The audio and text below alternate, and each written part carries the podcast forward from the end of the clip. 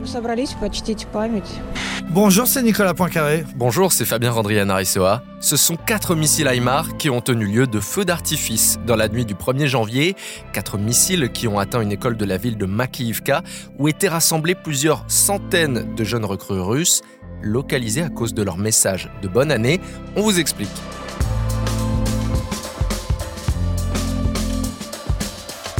Il est extrêmement rare que la Russie reconnaisse des pertes après une frappe. 89 soldats tués d'après elle, 400 selon les Ukrainiens, un chiffre impossible à vérifier. Trois bonnes raisons d'écouter ce podcast avec Nicolas. Alors, c'est effectivement les pertes les plus lourdes reconnues par les Russes depuis le début de cette guerre, mais ce sont les, les circonstances de ce bombardement qui sont très étonnants. Les Russes ont bien été repérés par la géolocalisation de leurs portables. Puis je vais vous raconter aussi que ce n'est pas une première. Des téléphones ou des montres connectées avaient déjà trahi des militaires américains et français. Expliquez-nous le monde, Un podcast RMC. Nicolas Poincaré, Fabien Randrian Arisoa. Alors que le monde entier était en train de célébrer le passage à la nouvelle année, l'Ukraine a décidé de lancer une attaque contre des jeunes soldats russes. Oui, alors ça se passe dans une ville qui s'appelle Maïkava, qui est dans le Donetsk, donc cette région que les Russes contrôlent déjà depuis 2014, c'est dans le Donbass. C'est une école professionnelle qui avait été euh, récupérée, désaffectée, donc qui a été récupérée par euh, l'armée russe, qui en avait fait un centre d'hébergement pour les, les jeunes recrues, donc des réservistes ou des récemment mobilisés qui venaient d'arriver dans cette zone contrôlée par les euh, pro-russes. Ils étaient installés dans cette école et l'armée avait aussi entreposé à proximité plusieurs dizaines de véhicules militaires, des munitions qui étaient apparemment dans les caves de l'école, ainsi que des, un, un très important réservoir de diesel. Donc c'était effectivement un objectif militaire euh, important. Et qu'est-ce qui s'est passé? Eh bien, le 31 décembre, à minuit, les Ukrainiens ont décidé d'attaquer. Ils ont tiré trois missiles HIMARS, sont des missiles hyper sophistiqués qui sont fournis par les, les Américains, qui sont guidés par satellite, qui en gros ne peuvent pas rater euh, leur cible. En fait, apparemment, six ont été tirés, deux ont pu être interceptés par les défenses antiaériennes russes, mais quatre ont touché leur cible. Et quand on voit les photos, c'est impressionnant parce que cette école, qui n'était pas très solide, hein, c'était un peu des, préfabriqués, bah, cette école, il reste plus rien. Elle a été entièrement rasée et il y a eu euh, un certain nombre de victimes. Ce qui est le plus fou dans cette histoire, c'est la manière dont les jeunes soldats russes ont été localisés. Oui, parce qu'en fait, il faut avoir en tête le moment précis où on était, c'était autour de minuit. Les trois explosions, les trois premières euh, explosions qui ont donc détruit ce- cette caserne euh, école, elles ont eu lieu à 23h57, à 23h59, puis à 0h. C'est-à-dire, c'est vraiment le, le décompte, hein, 5, 4, 3, 2, 1, bonne année. Mais non, c'était pas bonne année, c'était trois tirs meurtriers de missiles. Alors effectivement, comment ils ont été repérés? On l'a su quelques jours après. C'est parce que ces soldats, ils étaient tous au téléphone. Qu'est-ce que vous faites, vous et moi, le soir du réveillon à 23h59 Eh ben, vous envoyez des textos ou vous appelez vos parents pour dire tout va bien, bonne année, je suis à la guerre, mais je t'embrasse, etc. Et donc, c'est ça qui est dramatique. Ils étaient tous, ces jeunes soldats, en train de souhaiter la bonne année à leur famille au moment précis où ils se sont pris les, les, bombes sur la tête. Alors, on a parlé, les Russes ont d'abord parlé d'une soixantaine de victimes, puis de 89. C'est donc un chiffre qui avait jamais été euh, annoncé. Ce les pertes les plus importantes euh, annoncées. Et les Ukrainiens disent non, non, mais beaucoup, beaucoup plus. Alors, euh, bon, on ne sait pas qui croire. Les Ukrainiens disent 400. Il y a même des sites qui ont parlé de 600 victimes. En tout cas, ça a été tout à fait meurtrier. Mardi 3 janvier, dans la ville de Samara, 200 personnes se sont rassemblées pour pleurer leur mort.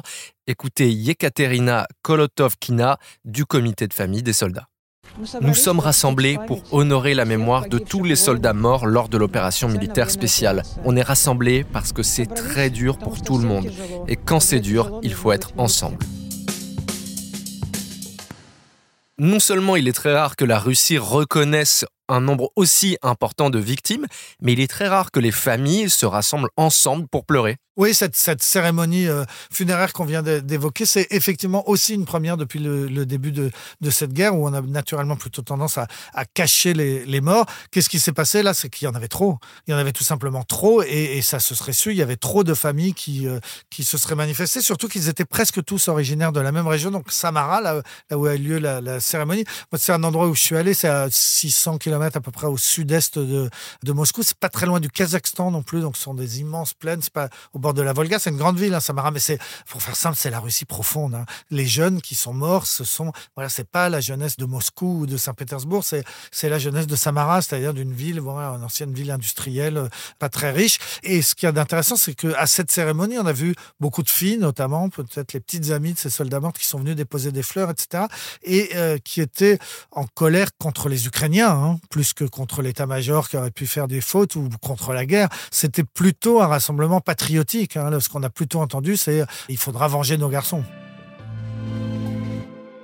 Au-delà du deuil qui a été vraiment très intense, très fortement ressenti, il y a la colère qui a fait son apparition après, dirigée, elle, contre l'état-major russe pour son incompétence supposée. Voilà ce que disent les spécialistes. Il y a par exemple un consultant militaire, un journaliste spécialisé qui s'appelle Boris Rogine, qui est assez proche des séparatistes du Donbass, qui a été le premier à dire haut et fort qu'il y avait une faute grave de la part de l'état-major et de parler d'incompétence. Il y a un élu de, de Moscou aussi qui a estimé que tout cela était criminel, que c'était criminel de sous-estimer l'ennemi, parce que rassembler autant de soldats dans un lieu pas caché, dans une simple école comme ça, et les laisser téléphoner, eh bien, dit cet élu de, Moscou, c'est prendre l'ennemi pour un imbécile. Or, l'ennemi n'est pas un imbécile, l'ennemi ukrainien a des moyens modernes d'information, de géolocalisation, et, et- et on l'a bien vu, quoi. Quand 600 soldats téléphonent au même moment, eh bien, ça bip, quoi. Ça bip et ça permet de savoir où c'est. Donc, il y a effectivement euh, un très grand mouvement de colère contre l'état-major. Qu'est-ce que répondent les officiers généraux? Ils répondent que, eh ben, euh, théoriquement, c'est interdit. Quand vous êtes soldat, on vous dit qu'il ne faut pas téléphoner. Sauf qu'on l'a bien vu, l'armée russe n'est pas spécialement euh, disciplinée. Puis je crois que dans toutes les armées du monde,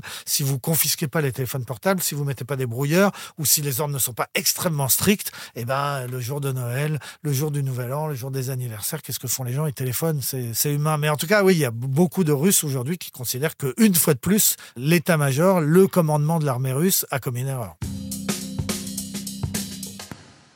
Ça paraît incroyable que les Russes se soient fait griller comme ça, qu'ils aient dévoilé leur position sans le vouloir, mais il y a déjà des précédents du genre. Oui, et des armées euh, occidentales extrêmement sophistiquées qui, de la même façon, se sont fait repérer. Alors là, c'était les téléphones portables. Les Américains, eux, à la fois en Irak et en Afghanistan, c'était souvent fait géolocaliser par les applications de running ou les montres connectées, parce que tous les soldats du monde, ils entretiennent leur forme et ils font du jogging, ils courent. Et donc, il y a beaucoup de Garmin, par exemple, si vous avez une montre Garmin, il y a des sites qui montrent euh, où se trouvent les joggers qui courent avec euh, cette montre-là. Et donc, d'un seul coup, on voyait apparaître en Afghanistan des gens qui couraient autour d'une base euh, ou au cours d'un camp ou au fond d'une vallée. Ben, c'était pas très difficile parce que comme les, Afghans ont peu de montres Garmin et sont peu adeptes du jogging, c'était pas très difficile de deviner que, c'était des Américains. Ils se sont fait avoir comme ça. bon, alors, il n'y a pas eu de riposte des talibans spécifiquement à cause des montres Garmin, mais en tout cas, tout le monde rigolait sur le fait que bon, c'était pas très difficile de savoir où étaient les, montres euh, américaines à cause des joggers. C'est arrivé de la même façon aux Français au Niger. Là, pareil, vous, vous, regardiez sur le site. Et puis, il y a une, une, application qui s'appelle euh, Strava et qui est celle qui rassemble le plus de joggers dans le monde. Ils sont 30 millions. Et donc, euh, à chaque instant, vous pouvez vous amuser à, allumer un écran et à regarder partout dans le monde où les gens sont en train de courir en temps réel. Et donc, ça permet de, localiser comme ça des, des bases françaises ou américaines. Et, et le canard enchaîné, en, il, y a, il y a 4 ou 5 ans, avait raconté une histoire exceptionnelle. C'est qu'il y avait un jogger qui était très bon, qui faisait des bons temps, qui courait beaucoup, donc qui apparaissait, qui avait beaucoup du coup de followers sur ses applications. Alors, il courait avec un pseudo, hein, il mettait pas son vrai nom, mais si on regardait de près, on s'apercevait que tous les midis, il courait boulevard Mortier, dans le 19e arrondissement de Paris. C'est ce qu'on appelle la piscine. C'est le siège de la DGSE, c'est-à-dire les services d'espionnage français. Donc, il y avait quelqu'un qui courait autour de la caserne de, de la DGSE.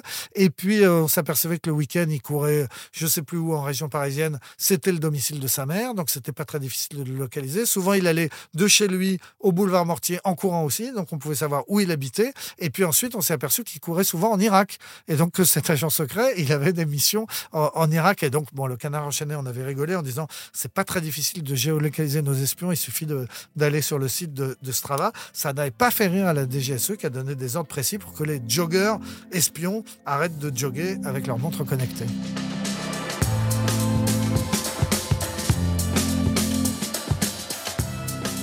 Merci d'avoir écouté ce nouvel épisode d'Expliquez-nous le monde. Si ce podcast vous a plu, abonnez-vous. Nous sommes sur toutes les plateformes de streaming, sur le site et l'application RMC.